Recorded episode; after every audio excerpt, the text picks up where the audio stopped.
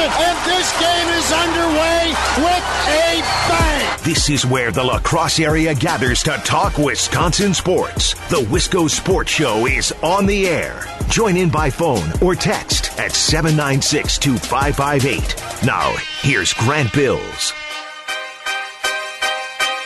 Wisco Sports Show is on the air, 96.7 FM, 580 AM, or streaming at WKTYSports.com. However you're listening, wherever you're listening, hope you're having a killer Tuesday, and thanks for making the Wisco Sports Show a part of your evening.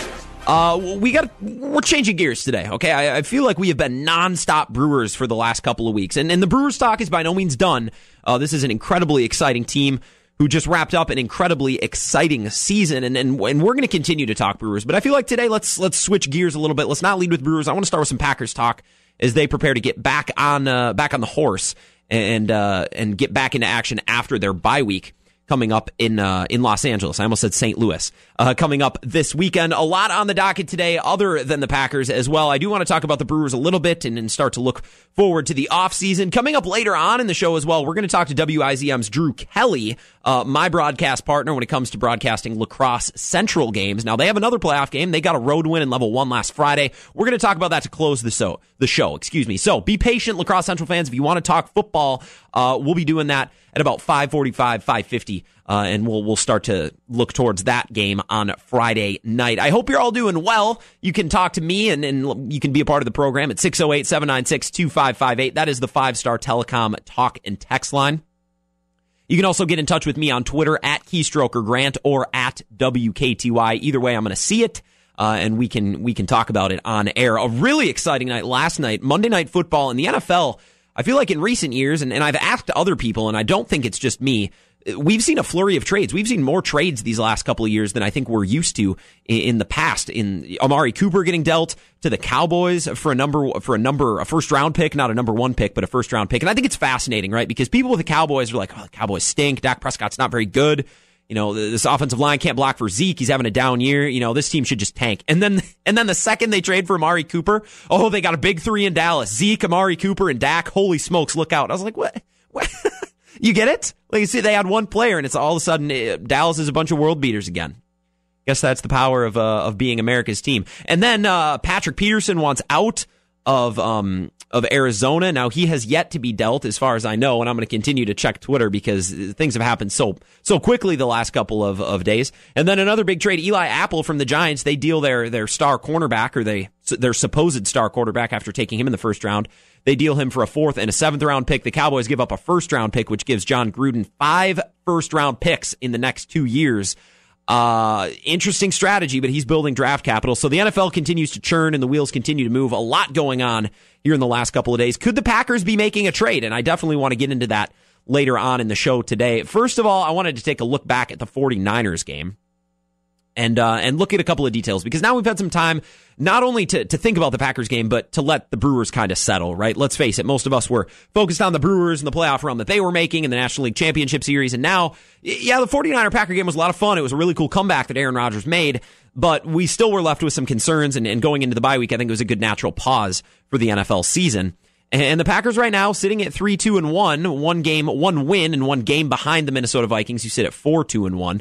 Um, and they're they're in a good spot in the division. I think they let a couple opportunities slip away from them early on, but now we can finally a start to dig into some details from that 49ers game and exactly what we think and what's important and and, what details from that game can we extrapolate and, and use as we go forward, uh, especially to Los Angeles here and then New England in the coming weeks. And uh, and a couple of details that I think I missed the first time around. I got a chance to rewatch the game uh, this weekend and and get into some statistics and some things that I don't think you notice just watching as a fan, especially when you're trying to watch the Brewers and the Packers at the same time. So we'll get into that coming up as well. It, it's fascinating if you look at the the betting lines for this Green Bay uh, Los Angeles game. Aaron Rodgers, the largest underdog of his career. Now I'm I'm just on ESPN.com right now, and they have the line set at what looked like um, eight and a half points. Let's let's see if that's changed. Actually, right now it sits at nine and a half. The spread is at nine and a half as Green Bay goes into um, to Los Angeles this upcoming Sunday, and it's wild. And this game kind of has a sense of, and Packers fans, you're going to know exactly what I'm talking about. This game kind of has a sense of you think the Packers are going to play really well. I, I think the Packers, honestly, are going to play their best game of the season on Sunday night. I think the defensive game plan is going to be perfect. I think the offense is going to play great, and Aaron Rodgers is going to look as good as he has. I think Jimmy Graham might have a bust out game, and Aaron Jones is going to make his impact. And I think they're going to play great, and I don't think it's going to matter because I think the Rams are just going to play better. You know what I mean? How many times have we had games like this? Last year with Brett Hundley in Pittsburgh, they no doubt played their best game of the year. No doubt that Brett Hundley had his best showing, and it became on the road against a superior opponent, and it didn't matter. Now, I'm sure there's a lot of other instances. I'm reminded, of course, of the 2010 game with Matt Flynn in New England, who is the Packers' uh, adversary and opponent coming up here in two weeks, where they played great. They probably played one of their best games of the year. Offense, defense, and special teams all put it together, but they were on the road against a great opponent, and they just couldn't get the win. And that's just the way it goes. This game has that kind of sense for me. Now, I'm not big into predictions, or I, I don't hold a whole lot of stock in that. But if I had to put a spin on this weekend's game as we now start to focus and, and we start to look forward to the Packers getting back into action, and that's that's my sense. That's the sense that I get. And you can definitely share your thoughts as well. You should share your thoughts on the five star telecom talk and text line. 608 796 2558. Coming up in the next segment, there's a couple of things I want to get into. I want to get some big takeaways from the 49ers game that we might have missed uh, for whatever reason. Number one, maybe they didn't just jump out off the screen, or or maybe we were distracted with the Brewers. I know I was. I was trying to watch both. Uh, we had two TVs going, so I want to get into details of that game and a couple of things we may have missed that are interesting. I think are useful and I think that are very telling moving forward. Like I said, Rodgers is the largest underdog of his career. Uh, surprisingly enough, this Packers team is actually pretty healthy, and I'll tell you what I mean coming up next. And uh, are there moves to be made for the Green Bay Packers?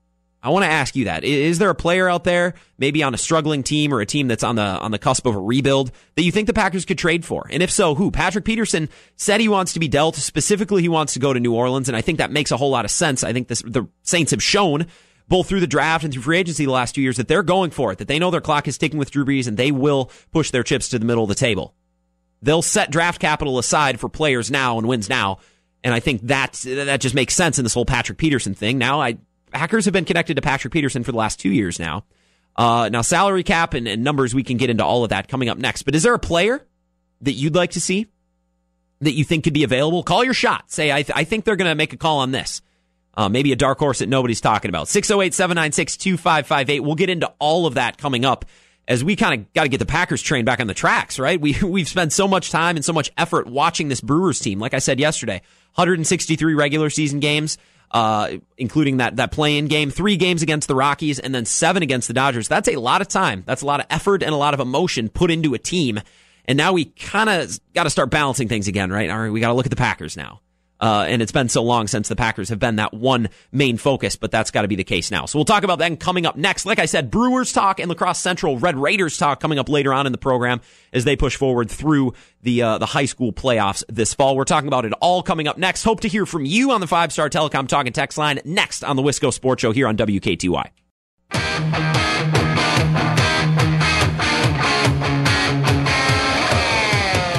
Wisco Sports Show rolls on here on WKTY. We have a little bit of breaking news uh, that I, I should pass along. I know this is the Wisco Sports Show, but we are just less than a mile from the border, and some big Viking news coming down, and I'll share it with you. Per Ian Rapoport, Everson Griffen is going to resume team activities tomorrow uh, Wednesday, October 24th. Both a statement from Vikings general manager Rick Spielman and Everson Griffen was included in the tweet. I'm not going to read it aloud, um, but for those of you who are interested, you can find it on Twitter. Ian Rapoport broke it. I'll retweet it as well. Uh, for those of you who want to see, you can follow me at Keystroker Grant and keep up with whatever I'm doing when I am not on the air. This is the Wisco Sports Show here on WKTY. You can get in touch with the program, and you should get in touch with the program now as I'm going to call on you guys. 608 796 2558 is the five star telecom talk and text line. We're talking Packers and our thoughts. I know it's been a while because we've been so caught up in the Brewers, and I think rightfully so, that we have taken a step back, and now we have to begin once again to focus on the Packers and to and to give them our attention and to try to figure this team out. Because to be completely honest,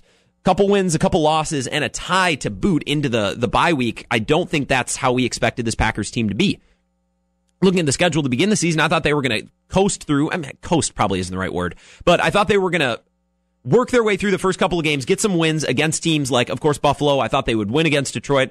I thought the Vikings was a coin flip game because it was Lambeau Field. I thought they had a good a shot as any. Thought they would beat the Bears, obviously, and the Bills. They had some winnable games before the bye. Their bye is pretty advantageously positioned near the middle of their schedule, and now they get into the meat of their schedule. And I was hoping that they'd be a little bit better positioned, and I thought they would be a little bit better positioned, but that doesn't appear to be the case. So now we got to dig in and, and, really try to figure this team out. A couple of things that I took away from that uh, Niners game, I actually watched it again this weekend, and uh, I picked up a couple of things that I didn't see the first time, uh, but it will come to no surprise as you. The number one thing I noticed that I didn't, this Packers team just stinks at tackling. Blake Martinez, three missed tackles, Kentrell Brice with two, and then there were a whole bunch of players all tied with one between Ha Ha Clinton Dix and uh, and a whole bunch of other players along that line and linebacking corps. I don't know why, because I, I didn't know if it was Dom Capers' issue. I don't know if it was one of the assistant coaches' issues, but, but that problem has not been solved this year. This team is still very poor at tackling, and until that fixes itself, they're going to have a real hard issue consistently getting off the field, whether it's on third down or by means of turnovers. Look, if you can't tackle, if you can't hit, you just not have a good. You're not going to have a good time. If it, those of you who have seen South Park, you're going to have a bad time. All right, that's how it's going to go for the for the Packers defense. If they can't tackle, uh, that's uh, that's one of the couple fundamental things about playing defense. Look, Aaron Jones, and I know it was uh, it was very popular, and, and people obviously picked up that Aaron Jones was the first running back on the field. He was running with the first team offense against the 49ers, and I think a lot of us looked at that rightfully so and said, "Good, we're making progress." Mike McCarthy is finally maybe stepping aside getting a little bit less stubborn and just giving way to his best running back. Well, on the surface, it may have seemed that way, but when you look at the tape and when you actually watch the game, that wasn't exactly the case. In the fourth quarter, Aaron Jones wasn't on the field, and I actually tweeted during the game, I said, uh, and I don't have the tweet in front of me, but uh, the crux of it was starting Aaron Jones in the first quarter only to not use him in the fourth quarter is the ultimate Mike McCarthy troll move. Like, is that not just just 100% classic Mike McCarthy? got so sick of people asking about Aaron Jones and wondering about Aaron Jones. He said, You want some Aaron Jones? Fine. Here he is. I'll give him to you in the fourth quarter, and he's not going to play the rest of the game. I hate it, but it, it's it's just I've come to expect things like that from Mike McCarthy. It is classic McCarthy. And it's a and it's a classic troll move, and I almost think it's funny. But when you look at the snaps, Aaron Jones uh, played 19 offensive snaps behind Ty Montgomery, who played 26, and Jamaal Williams, who played 27. Jones still led the team in rushing with eight carries for 41 yards. Montgomery had four carries for 12, and Williams had six carries for 29. Look, I don't understand. I know a lot of you don't understand. I was talking to my roommates the other day, and Mike McCarthy said, and, and this is kind of the, the, the hill that he's going to die on, is that there's more to playing running back than running the football. Well, that might be so, but when you start describing these running backs and just using words, Jamaal Williams is tough. He's a grinder. He can block he's a good pass blocker, which can't be understated. But those are the words you think of. Ty Montgomery, you think of versatile, right? You think of of versatile. That's about the only word I can think of. And when you think about Aaron Jones, you think of explosive. Now you tell me, Packers fans and, and listeners of the Wisco Sports Show, if you are trying to pick a running back, do you want someone who's tough, who's a grinder? Do you want someone who's versatile, or do you want someone who's explosive? I'll give you just a moment. Think about it. I think it's pretty clear cut. You want the most explosive player. I really don't think there's a there's a whole lot of debate there. But as Mike McCarthy says, there's a whole lot more to playing running back than running the ball. I don't necessarily buy into that. I know their number one priority is keeping Aaron Rodgers upright, but you also brought in weapons over the offseason like Marcedes Lewis to help with keeping Aaron Rodgers upright. And until you start utilizing 100% those other weapons and those other means of keeping Aaron Rodgers upright, I don't need to see you doing it at the expense of the running game. I don't need to see you worrying about pass blocking at the expense of the running game when you have other avenues to address that issue. And I think the Packers do. Both using Marcedes Lewis or Lance Kendricks. Lance Kendricks isn't an A plus blocker like like Marcedes Lewis is, but he's he's good enough. And until you start running multiple tight end sets and using your best players eh, for pass protection, d- don't take it out on the running game. Don't take it out on Aaron Jones. It's not his fault that you can't pass protect. It's not. I want my explosive player in the backfield. That was one thing that stood out because I know a lot of us watching the game saw, wow, Aaron Jones gets the start out there with the first team offense. Well, when you break it down, played 27% of the snaps, Ty Montgomery 37 and Jamaal Williams 38. So still lagging behind. Still lagging behind.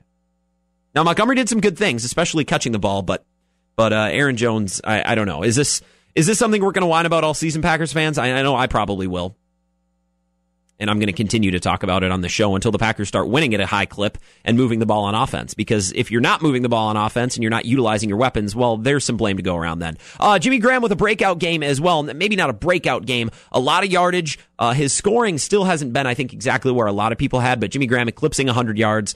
Uh, the touchdowns haven't been there, but in this game, the yardage was. And if you can stretch the field with Jimmy Graham, I think that's all you can ask for. The touchdowns will come.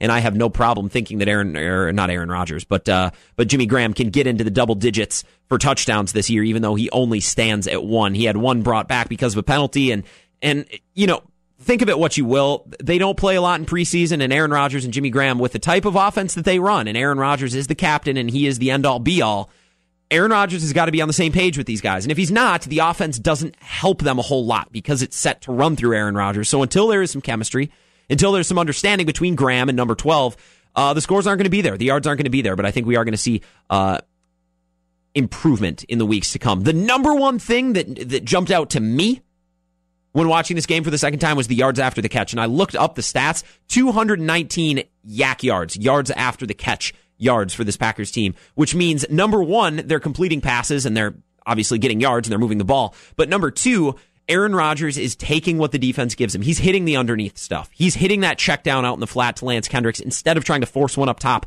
to Davante Adams on third and three. He's taking the underneath stuff. And and in a game where it didn't really go ideally. They had to come back and play from behind, knowing that Aaron Rodgers was playing through that offense and taking what the 49ers defense made available to him, I think is a very encouraging sign and is a good feeling for Packers fans going forward. 219 yards after the catch. That's good stuff. And I'll continue to take that uh, every every day of the week or every week of the season, I should say, uh, for the Green Bay Packers. 219 yards after the catch is pretty darn good. You want to get in touch with the program? We're actually going to start talking about the Rams and the Packers. 608 796 2558, the five star telecom talk and text line. Aaron Rodgers, the biggest underdog he has ever been in his career. Right now, ESPN has a spread at nine and a half points. I don't know if that's the official Vegas spread or if that's just one number. Either way, I saw eight and a half earlier this week. I don't know if that has since changed or if ESPN has a different number, but that's typically where I go to for the odds. I would think that they're that they're somewhat universal, at least within a point or a half a point or so.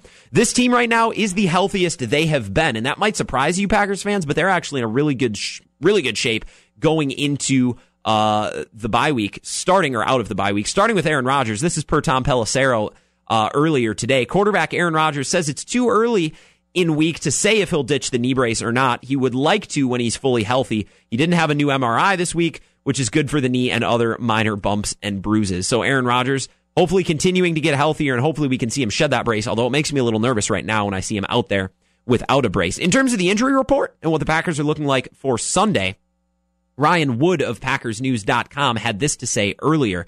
Quarterback Aaron Rodgers was not seen during early periods of Tuesday's practice, which the team is treating as a typical Wednesday non padded session. The hope was that he would practice today. We'll see if the injury report lists him as a non participant or limited.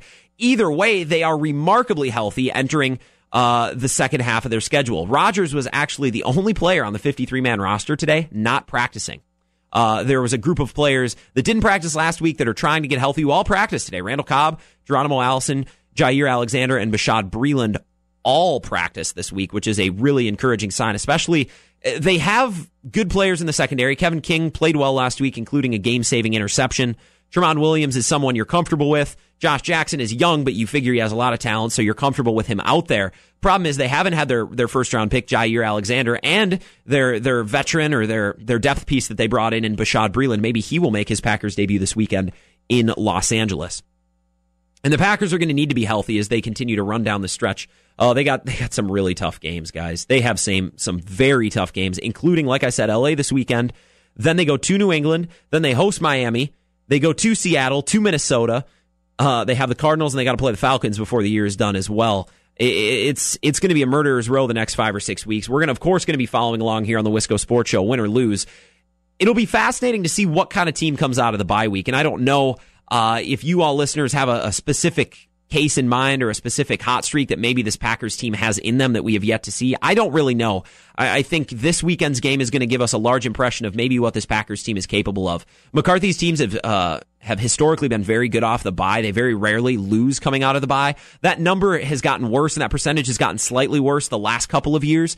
But uh, if you take the last couple of seasons out, McCarthy's been darn near unbeatable off a bye week, and, and hopefully you see the effects of that and the effects of that extra week to prepare for a really quality opponent come into play this Sunday on the field. I will say one thing. I, I think the Packers, and I said this earlier on in the show for those of you who hadn't joined us yet, I think the Green Bay Packers will play their best game of the year this Sunday.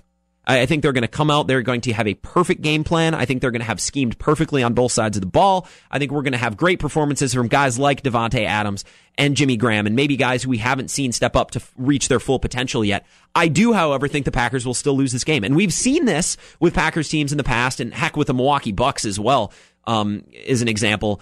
Look, sometimes teams come out against a really good opponent in a game where they, they're not given anything, that they're underdogs to the umpteenth degree. And, and Aaron Rodgers is an underdog to uh, to a, the tune of a nine and a half point spread this weekend, which is just absurd given that Aaron Rodgers is the quarterback of this team, but understandable.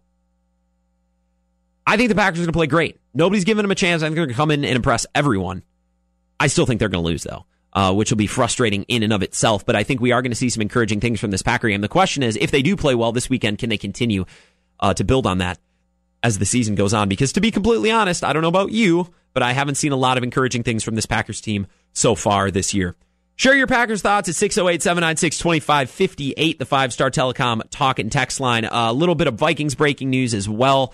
Uh, it sounds like Everson Griffen, per Ian Rapoport, and uh, a statement from not only Griffen, but general manager Rick Spielman sounds like he's going to resume football activities tomorrow, which is going to help that Vikings defense, who's been inconsistent at times, but they've gotten better each and every week. Um, and I think that defense is a force to be reckoned with still, especially because they're about to get their number one pass rusher back. So we'll uh, continue to follow along with the Packers and the Vikings. Obviously, uh, the Packers nine and a half point underdogs on Sunday. We're going to continue to follow. Uh, trade deadline talk as well. I want to continue that throughout this week and into next week as the trade deadline looms. There's been a lot of action and, hopefully, maybe the Packers can uh, can supplement this team and, and go get an uh, an impact player. I have a couple people asking about Patrick Peterson. I don't think the Packers are going to make a move for Patrick Peterson for a couple of reasons.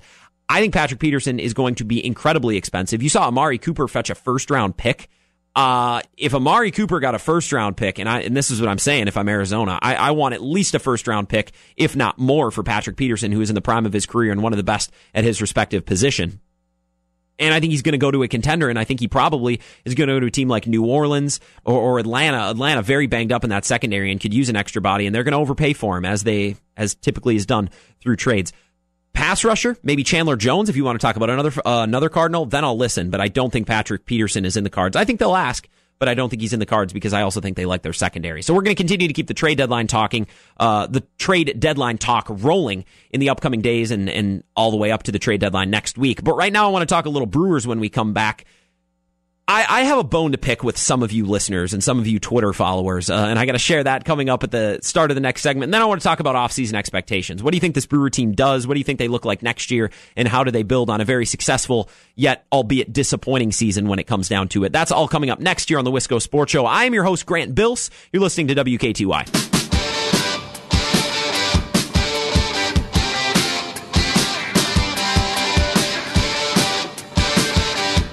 Sports Show rolls on here on WKTY. I am your host, Grant Bills. Thanks for hanging out. 96.7 FM, 580 AM. Maybe you're streaming live uh, on our WKTY mobile app. If you are, you're ahead of the times and tell all of your friends to download it because it is slick, not only for listening uh, live, uh, to programming like my show right now, uh, but also to watch local action on Friday nights, to watch your Friday night lights, uh, our live streams, and to catch up on podcasts and, and to check out our schedule and everything's going on on that WKTY app. So if you haven't already and you're a fan of the station, definitely download it. Speaking of Friday night lights, coming up in about 10 minutes, we're going to talk to WIZM's Drew Kelly, my broadcast partner. I should probably say I'm more of his broadcast partner. Uh, we've called our, our fair share of La Crosse Central games, including their playoff win last week, and he's going to be traveling with the team this week to call uh, their continued playoff action. So we're going to really dig into that team and and talk about the exciting squad and the success that they've had so far in the playoffs. So make sure you're holding on for that coming up in 10 minutes. Right now, I do want to talk a little bit of Brewers. It just feels sacrilegious at this point if we don't talk Brewers during a show, and we're so blessed as Brewer fans and as baseball fans because of that. If you want to chime in, 608 796 2558 is the five star telecom talk and text line. I got a bone to pick with some of you, uh, Twitter followers specifically. So here we go. I, am not angry, okay? I, I just, I want to share something. So yesterday, um, I was a little bit, I didn't know how to feel when I came on the air. I said, I, I don't know if I should be mad about this Brewer team. I don't know if I should be sad, if I should be excited, uh, what have you. And, and I put it out to you guys and I said, you tell me what I should feel. And, and the participation yesterday was fantastic. And, and I think we all got a good sense of where the Brewers are at and how we should feel and, and where this team is going forward. Basically, I think it's okay to feel sad about this team. Obviously, I was I was destroyed on Saturday. I was so sad uh, because I thought they were going to win that game. I said that yesterday. I was so confident the Brewers were going to win that game. I thought they had all the momentum. They were at home. They were feeling good, and, and I thought they were going to win. And it didn't be the case, and that was just devastating to me. And I was also a little bit frustrated because I feel like they had squandered some opportunities in that series to win it. But then, of course, there's a part of me, and, and you guys shared this and, and tried to emphasize this yesterday as well, that, that as Brewer fans, we should be excited because they are built for sustained success for the next couple of years, and they're built for the long haul. I got a tweet earlier today talking about how, look, uh, you Brewers fans, you you got to stop with your with your sadness, with your pity. Look, you and and actually what one of the tweets said was you have excitement, which is the first which is the first time you could say that about the Brewers in a long time. Was I watching the same team? Was I following the same team that you guys were this year? And, and I'm not talking to everyone. I'm talking to a couple people who are uh, who were responding on Twitter yesterday. Let me see if I can find the uh, the exact tweet. I can. I'll just give me a couple of seconds. But basically saying, look, the Brewers are exciting. And this is what it says. Be excited because you have some actual hope for next year, something you haven't had in a while. Are you guys watching the same team? Are you following the same team that I am? I'll remember last winter, I was sitting on, I remember exactly where I was at this time. I was sitting on my floor in my living room playing Call of Duty with one of my roommates. I was following Twitter and then the Brewers traded for Christian Yelich. And I said, Oh my goodness. And I'm looking at who they gave up. And I said, wow, he's going to be a cornerstone for this franchise for a long time. Hopefully he can live up to the expectation and, and the bill that the Brewers had to foot to get him to Milwaukee. And I don't think anybody thought that he was going to be an MVP this year, but we all thought he was a good player, very exciting. And then what felt like just minutes later, I get the news that the Brewers sign a huge free agent contact to bring Lorenzo Cain back to Milwaukee. And that was incredibly exciting because not only did the Brewers bring in one of the young up and coming stars in the league who's improving more every series or every season, excuse me, but they brought in a guy who's won World Series, been there, done that, an experienced, bona fide superstar. They brought in both of those guys to, to solidify that outfield and to solidify that batting order, to cut down on strikeouts, to up offensive productivity. And when they brought in those tweets, I texted my buddy who's a Cubs fan and he said, look, the Brewers aren't effing around. They're going for this. And I said, absolutely. Let's go. So to those Brewer fans who say they massively outperformed expectations this year, and you should just be happy to be talking about Brewers this time of year, and you have excitement which you've never been able to say before. First of all, I was excited as hell when this Brewers team started this year because I knew that they brought in two new players, and David Stearns I think has a knack for bringing in some good talent, and I knew they had up and coming talent in their rotation like Corbin Burnes and Josh Hader. I didn't think Josh Hader was going to be that good. I knew they had a great closer in Corey Knebel, and, and Orlando Arcia I think is an up and coming very good player in this league. This Brewers team was very exciting at the beginning of this year. So don't tell me that there were no expectations to this Brewers team. And don't tell me that I should just be happy to be even be talking about Brewers this time of year because they took it to the Cubs, who had the most league in the the most wins in the National League. They took it to the Colorado Rockies, who have two of the biggest sluggers in Nolan Arenado and Trevor Story in the middle of that lineup, and good hitters up and down that roster to boot. They took it to them, including one game on their own field, and swept them in three. Then they went up against a team with nearly double the payroll and superstars up and down, including one of the best starting pitchers of all time, and took them to seven games. So don't tell me that this Brewers team was what way over their skis and they were playing with house money and they didn't care because they did care, and that team was supposed to be there. They were a good team. They were built to be a good team, and that was the expectation at the beginning of the year. Okay? So don't tell me I should just be pleased and just be happy to have excitement and, and, and noise around this Brewers team. That was there six months ago. That was there eight months ago when the Brewers brought in Christian Yelich and Lorenzo Cain. I don't need I don't need a lecture from you all on Twitter, okay? I don't need that.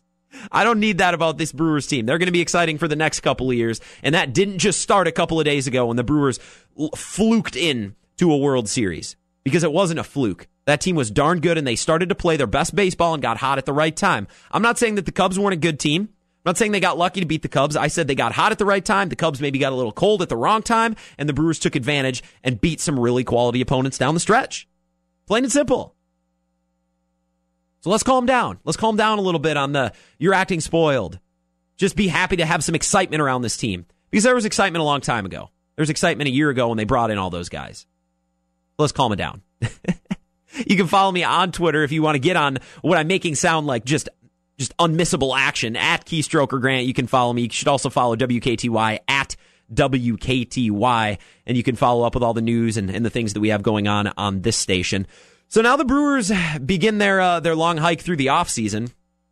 and through the winter. And this is a fascinating team with some fascinating situations to deal with, including a couple players like Jonathan Schoop and Mike Moustakas, who were brought in not as rentals, but as a player uh, who knew that they had expiring contracts. Now, they could extend a guy like Mike Moustakas or Jonathan Schoop. I have a feeling that Jonathan Schoop is not going to be back. It just didn't work. Some trades work out and some hit and some don't. I don't think Jonathan Schoop is long for Milwaukee, especially after the showing he had in the postseason. Now, don't get me wrong, Jonathan Schoop had one of the most exciting plays of the Brewers series season, excuse me, when he hit that World Series. Er, now I can't even talk. I'm so fired up. When he hit that grand slam against Madison Bumgarner and the San Francisco Giants. You remember that? When uh, Madison Bumgarner hit Ryan Braun to load the bases to bring up Jonathan Schoop, and then he knocked a dong shot out into left field. That was one of the most exciting moments of the season. And I'll never forget that. But sorry, Schoop. I mean, you had a bummy postseason. Craig Counsell didn't like to have you on the field. He did give you an opportunity to start. You took the collar. You didn't have any hits. You didn't get on base. And you had a chance, a couple pinch hit opportunities in the playoffs. You didn't take advantage of it. And I, just don't think the Brewers are going to lay down money to bring back Jonathan Schoop because I think they want to go for quality at that second base position. And not only do I think there are other options out there, but I think they have options in their minor leagues like Keston Hiura, who I think they're really high on, not only defensively, but hitting the ball, something that Jonathan Schoop really was not able to do either. Mike Moustakas, I think, is a little bit more realistic. I, I, think for the Brewers, the decision is going to come down to do you want to keep Mike Moustakas or do you want to move forward with Travis Shaw? Because I, and, and I hate to say this, I don't think you can do both. I think Orlando Arcia has firmly cemented his position as your everyday shortstop, at least for the near future, uh, because he showed that he could hit the ball, especially in high pressure situations which shores up one position. I think Jesus Aguilar for the near future is going to be your first baseman. He's under contract through, I believe, 2021. He's not up for arbitration for a while either, so he's another cornerstone. That's half your infield. Now, what about second base and, third base? Well, pick Travis Shaw or pick Mike Moustakas. They're both left-handed hitters and they both play third base. I think second base is Keston Hiura or another player. I don't think the second baseman of the future is on this roster right now, which is why I don't think uh, that if they're high on Travis Shaw, I don't think they bring Moose back, and if they're high on Moose, I think they look to part ways with Travis Shaw. That's my uh, sense of what's going to happen. And as we move forward, uh, we'll continue to follow along in the winter as well. You can always chime in as the show rolls on 608 796 2558 on the five star telecom talk and text line. And don't tell me that I should just be happy to have a little bit of excitement about this Brewers team. Don't say that I should just be grateful uh, to be able to talk about them because you, we were talking about this team six months ago when they brought in Yelich and Cain. So enough of that. Enough of that. We look forward to an exciting offseason. When we come back, we're going to be talking La Crosse Central football. They have our level two playoff game this Friday. And we're talking to the man who has been calling La Crosse Central nearly all year long. Drew Kelly from WIZM will join us to wrap up the show coming up next here on WKTY.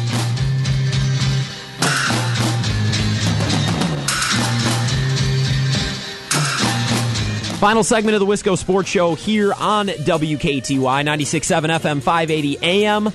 We gotta get we gotta go local for our final segment. I touched on uh, La Crosse Central and their recent playoff success yesterday a little bit, but now we bring in another expert, another guy who's been at the games all season long. WIZM's Drew Kelly. Drew, what's going on today? Not much. How's it going, man? Good. I you happy to get out of the newsroom, do something a little yeah, bit different, a little or? bit more exciting, a little bit, a uh, little bit of a different view. Yeah, so this is nice. Hopefully, I didn't take you away from some important breaking news or anything no. like that. Okay, well, okay. So La Crosse Central as a six seed, advancing on the road last week in Oregon. I mean, it was they they showed out in the second half. Twenty one or three touchdowns in the yep. second half, going into the break down by 10. That offense was impressive. Yeah, outscored them 19-7 in the second half there, and they needed to because they were just yeah. struggling deep in that first half. We really saw no signs of life, quite frankly. I mean, that defense saved them to a certain degree in that first half, at least keeping them in it until their offense could start clicking. In that second half, obviously, they started putting the ball in Johnny Davis's hands a lot more, a lot more read option, yeah. a lot more throwing the football. Something we really didn't see a whole lot in the first quarter and a half, which is something I think in this uh, next game against Oregon – uh, excuse me, Monona Grove. It's a, a team that is going to put up some points in a hurry. So I mean, you got to get a tier star player and you got to ride him until he can't run anymore. Yeah, you you can't fall down or, scuffle at the beginning like they did last week, and, and, it's so fun to watch. And part of the reason why I like La Crosse Central is. I, I went to Menominee and, and I've seen high school football and I've seen good high school football teams, but most of the teams that I've seen that are successful, they run the ball with power you know, when they're, they're not like Holmen. Yeah, the, Holmen's another great example. West Salem is another one. They run the ball, and, and that's their thing. And when they can't do that, they struggle. And La Crosse Central is so different. I mean, they throw the ball around. They have athletic players everywhere. And a lot of those players showed out last week and, and more Davises, which makes your job as a play-by-play guy, it makes it easy and difficult at the same time yeah. because you can just say Davis, but some of those guys really showed out last week. Yeah, DeAndre really uh, had a great second half. Uh, we talked about the first half; pretty much everybody was struggling. Yeah. Not much uh, they could do, but second half uh, really got the passing game going, and he had a unsportsmanlike conduct penalty that third quarter. I think that really sparked him. Uh, one of those kids, and I saw him on the basketball floor too. He wants people to push him down. Like he wants to get called for yeah. fouls and get in people's faces. Like that's what motivates him. It seems like, and that's what obviously happened in the last game. He got uh, kind of some late contact after he got tackled, and then got up in the face of the guy and got the unsportsmanlike conduct penalty. So it hurt in that sense then, but it basically was the catalyst to get him going and make some big plays and uh, broken tackles uh, in the fourth quarter uh, all the way around. And uh, Jamar Davis, who didn't have as big a game, usually they're their leading receiver right now. So yeah. I mean, he's going to have to show up big, uh, obviously in this game as well, as they're going to be going against Jordan Davis. I mean, that's going to be their primary focus just because how athletic he is, how big he is, how strong he is. I mean, that's got to be your number one focus as a defense. I was blown away. Well, first of all, I like how they lined him up in the backfield because Jordan Davis. Do you do you know the height off the top of your head? I mean, normally you have all this stuff in front of you and do games. He's he's got to be six I mean, six four, six, he's five. that big. Okay, I was going to guess like six one or six two. He's no, huge. Yeah, he's... And when they lined him up in the backfield last week a couple of times, I thought that was a unique look. And they have so many weapons that they can line them up in different places. But Jordan Davis is a matchup guy who they they've shown that they're just comfortable throwing up a jump ball to. And I think that's a really important weapon to have sometimes when the defense is stopping you everywhere and you just need to let your playmaker go go make a play. Yeah, and that happened last week. They threw one up uh, I think late in the third quarter, it actually got picked off. Yeah, like, that was the one time I've seen the entire season where it didn't work. We were. I mean, that was a yeah. well, that was a 50-50 ball that I mean, ninety percent of the time he's going to come down with. So I mean, I don't think I don't see them going away from it because it's it's worked so many times. But obviously, you have to be aware of when you get into this level, you got a lot of great cornerbacks as well. You're not going to just be able to play yeah. backyard football and just you know go and get it. You got to be a little bit more careful. But uh, he's still going to be a weapon that you look towards uh, if you're in trouble. Yeah, th- that offensive line was able to protect for Davis a little bit better in the first half. They let him run more in the second half, which I which I like to see. Do you think they were saving him in the first half? Do you think they wanted him fresh in the second, or do you just think it was by necessity that he had to take off and run in the second half? Uh, I think it was a little bit of both. I think you saw, quite frankly, in that first half, they were trying to get the running backs involved. They were trying to get the ball to Peter Fleming and to uh, Stephen Cross. I mean, that was a focal point. It seemed like yeah. to kind of open up the passing game and when they shut that down, it just didn't seem like they had much of an answer until they got back to the halftime locker room, regrouped. That second half, that's one thing that does concern me if you're a Central fan. They had a lot of pressure on Johnny Davis, yeah. and he was just running for his life. Uh, he was able to get, obviously, some big plays uh, with the read option, but on third and longs, when you have to pass, I mean, they were sending the kitchen sink. Um, and they have they have a they had a pretty good uh, secondary, but that's what you have to do. I mean, if it's one of those situations where if they're going to beat you, it's fine, but you got to send the house yeah. and keep hitting him, hitting him, hitting him until he's not able to do as much of the things as he likes to do. Yeah, I was impressed. He did a good job of escaping pressure, and he's good on the run. It looked like, uh, but I don't know that that the defense for uh, Oregon last week is anything like we're going to see from Monona Monona Grove. What do we know about Monona Grove? I mean, honestly, we were talking about the seating meetings and how I think La Crosse Central might have gotten biffed just a little bit as, as a six seed, and they won how many games in a row to close out the year? Uh, at least three, three, three or four. I mean, they went in. They won. They won five of their last six. Five of their last six looked really good going in, and I thought we all expected them to get a home game. They didn't. Um, and now they're going back to the Madison area on Friday, and you can hear that game here on WKTY. What do we know so far? And I know you you do your research throughout the week and, and you talk to coaches and try to get whatever you can. What do we know so far about this team, if anything? Balance. It's unbelievable. I'm looking at their stats. They have run for over 1,900 yards, and they have pa- or no, they have passed for over 1,900 yards. They have run for over 2,100 yards. Wow. You can't get more balanced. I don't think if you, if you tried. It's over 4,000 yards of offense. It's pretty much even right down the chute. Um, they've got a running back that they've uh, seemingly gone to quite a bit uh, in the last couple of weeks here, Brandon Killerlane. Uh, over 20 carries averaging uh, the last four games, and they're going to use him a lot. Uh, quarterback's thrown for 22 touchdowns, one pick. Ooh. so he's not going to make mistakes. Like no. you're going to have to pressure him. You're going to have to get after him. And uh, th- I mean, they're 10 and 0, and it's not a bad conference in uh, that uh, Badgerland uh, conference. There, uh, they destroyed Oregon earlier in the season, who yeah. we obviously saw that Central uh, squeaked by in the first round. So I think like a good start is going to be the biggest thing well, for Central. They can't get behind 17 nothing because Oregon had one style of play. They had the running game. Mm-hmm. And when Central was able to go back to the halftime locker room and shut down the running game, they didn't have a passing game to kind of open it back up. Obviously, when you have over, you know, 22 touchdowns and 1900 yards, just pick your poison. I mean, yeah, you can really. you can get uh, offense basically no matter where you want it. So they cannot fall behind early. Yeah, and you can't struggle at the beginning, especially on the road in a hostile environment. Look, Oregon, I, am not going to lie, and maybe you had have a different impression. I was not overly impressed by the crowd and the noise at Oregon. Oh, it was crazy. It, it, so it wasn't just me. I, I was very. I mean, you get more. You get group. more that in a, in a, high school game at Central. I mean, yeah. and, and the uh, the UWL sounds louder. Yeah, at a huge stadium, yeah. it seems empty. And it, and it seems empty then, but like, and that was a, a, louder environment than what we saw on Friday. It I, was just really bizarre. I don't know with with Oregon and, and, nobody was standing up. They sat the whole game and they would they would clap, but nobody stood up. And I feel like going into Monona Grove, a ten and zero oh team, there's probably a lot more excitement. The crowd is going to be a bigger factor you know, not that maybe you have to go to a silent count or anything like that, but just the feeling on the field. If Central falls behind again and struggles at the start, it's hard to rebound from that. And it's hard to, to feel like you're back into this game when everything is stacked against you on the road. It should be an interesting performance uh, defensively. I think they really uh, pressured the quarterback a lot more uh, in that game than we've seen the last few games uh, that we did for Central. So that'll yeah. be a, a, big factor, uh, obviously, coming up on Friday. But uh, it, it is nice that you're basically taking the same drive. Yeah. I mean, we talked to Coach Service about that, that it's nice to um, you got a routine. Yeah, it, it's nice to have a home playoff game, but even if you're on the road twice now, it's not like you're going four hours north after you went two hour, two hour and a half hours to Madison. You basically leave at the same time, you get there at the same time. You know what it's like. Uh, so it, it, that aspect, I don't think is going to be as challenging. Yeah, they've played as an underdog before as a six seed. Now Monona Grove is the two. Who's the one in this bracket? Uh, Waunakee, Waunakee, which is the number one team in the state. All of the, all on the other side of the state. It's funny how that works. I remember Menominee would always go to the Green Bay area, and it's kind of tough, especially week one, because you see the team's record and and you see their yardage, but you have nothing to compare it to, right? And this week that changes a little bit. Monona Grove, like you said, killed Oregon, who's a team that we've already seen. Now you have some context. Do you think La Crosse Central? I mean, I, it's hard to predict. I, I, haven't seen Monona Grove. Uh, how do you picture this game going? What are the, the biggest keys? Uh, if you could pick one or two things that Central has to do well to compete in this game, what do you think it is? Well, uh, as we mentioned, uh, the start, they got to get off to a strong start to at least keep them in it early. So, I mean, if they can be down by 10 points at the start of the half or the start of the second half and yeah. have the football to start the second half, I'd be like, all right, you know. You can work with that. Yeah, you can work with that. You can't be down by 28 points. Otherwise, it's just uh, there's no hope for you yeah. going into the second half. Uh, you got to feed Johnny da- or Johnny Davis. I mean, you got to have hit the ball in his hands pretty much at all times.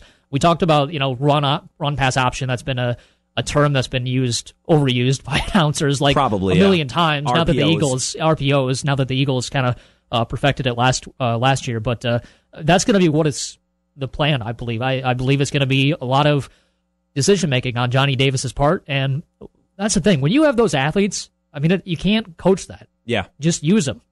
They've got the speed, they've got the talent. They just got to be able to uh, like I said, get off to a better start and, and hopefully get some pressure on the quarterback. And I know that we talked about last week, very important that all those guys have had success in other sports and they've played in big yeah. games in other sports. Yeah, it's well. not going to be like they're uh, going to, you know, be nervous about the situation or whatever. It's going to be a it's going to be a great game. Yeah, the moment's not too big, and, and I'm excited for it. You can hear it on WKTY. You will be there live to take in all the action. I'm excited, and I'm going to have to be paying attention as well. Drew, thanks for giving us a couple of minutes. You, are off the clock now. I mean, this is extra for you, so I definitely appreciate it. Onalaska, taking on Rice Lake as well. We'll have updates right. uh, throughout the week, uh, throughout the game. And Sparta with the huge win. They go to why don't I know off the top of my head? they beat Ashland. They beat Ashland, yeah. which is impressive. I had somebody text New yesterday. Richmond. New, New Richmond. Richmond. that's right. Somebody texted yesterday saying Sparta got a huge win. I said, yes, they did. Traveling that far, you think Madison is a bad drive? Go all the, go all the way up to Ashland. So, Drew, thank you very much, you uh, and uh, continue your fantastic coverage of Central and all these other local games as well. Like I said, that game will be here on WKTY on Friday night. You can also catch the video stream, WKTYSports.com, the mobile app basically anywhere uh, you can find video, we'll have it up so you can check it out. Then La Crosse Central goes on the road, Monona Grove on Friday. Get hyped, and we'll continue to talk about it as the week goes on. Brewers, Packers, and everything else as we approach the weekend. Same time, same place on Thursday. I on the Eagles tomorrow with Scrady and Coach Schmidt. I'll talk to you on Thursday.